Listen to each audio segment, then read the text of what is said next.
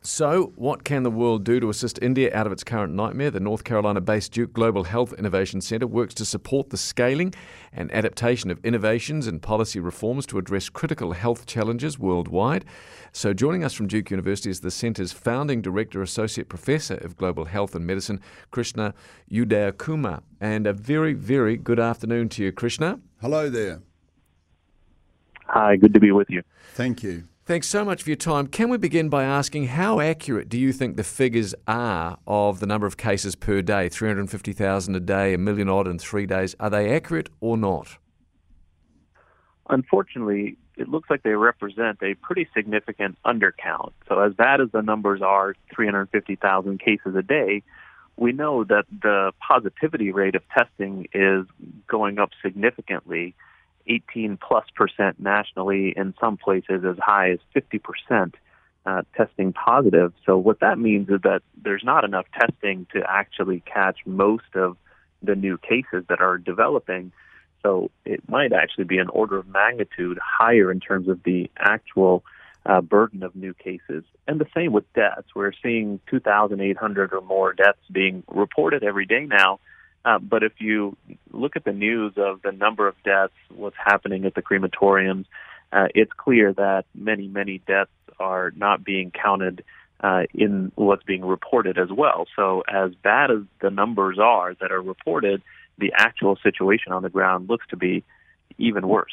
Yeah. Krishna, do you feel that if the world rallies and sends materials and equipment, that that can have a really significant effect in this? Are there the, in other, what I'm getting at, I suppose, is are, are there the personnel on the ground, if they're given the equipment, to somehow stop this absolutely appalling tide? I think uh, the personnel are largely there. We do have to start worrying about burnout of all of the people that are undergoing this trauma on the front lines. Uh, luckily, India does have a pretty strong health workforce relative to other countries, but what we need now are significant ramp ups in beds, ICU capabilities, oxygen, uh, personal protective equipment, medications, more availability of diagnostics. It's really unfortunate in that the most uh, of the health system has really collapsed in many parts of India. And um, while the world is now starting to come to its aid, it's going to be days to weeks before uh, much of the material and uh, are stood up. And we know that many more people will die while that happens which of course was the great fear with this pandemic is as distinct from the normal flu is just the way it swamps health systems with the contagion. Krishna, I, I wonder whether or not the vaccination program is a success over there. Are we, we're led to believe it's actually quite comprehensive and going well. Is that fair?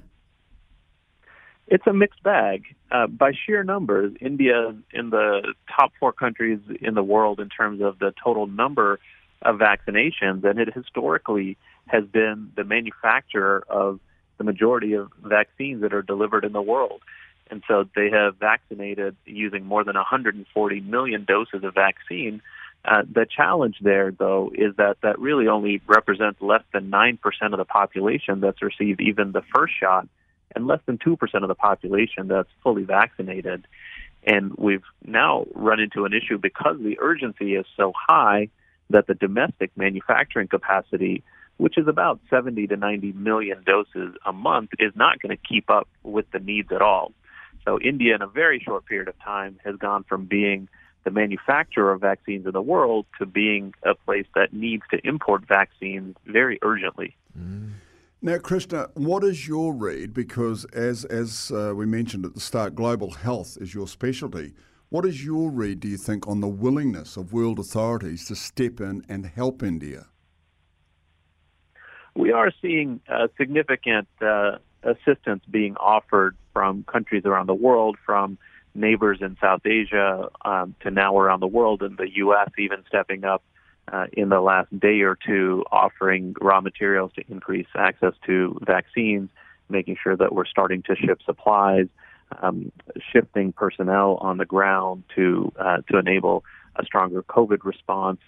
The the problem is this pro- this um, wave has really been weeks in the making. And while uh, many people have been waving the red flag that it's coming. The political leadership, frankly, has uh, has been callously indifferent, uh, and it's now too late to save many of these lives. So we do have to do everything that's possible. Uh, but as you noted, what is setting the difference in this pandemic is the rapidity by which we're seeing um, this happen um, in different parts of the world. And right now, it's really peaking in India. So we do have to help as much as possible, but recognize that uh, that some of what we're going to see is going to get worse over the coming days, no matter what we do. Terribly, terribly frightening. Krishna, thank you very much for your time. Thank you. Yeah, thank you. Four minutes away from three. Uh, gee, he was, see, I love guys like that. He's from Duke University, one of the most uh, foremost universities in America. Yeah. Uh, in the top ten. As a matter of fact, do you know Duke University employs Yeah. employs thirty five thousand staff? It's extraordinary. I hate to think how many students there are. If, that, if that's the staff numbers. Yeah. But yeah, and, and it is it is incredibly sobering when you hear an expert in the field like that Yeah. talking about the fact that red flags were being waved, that this was this was coming, this was coming.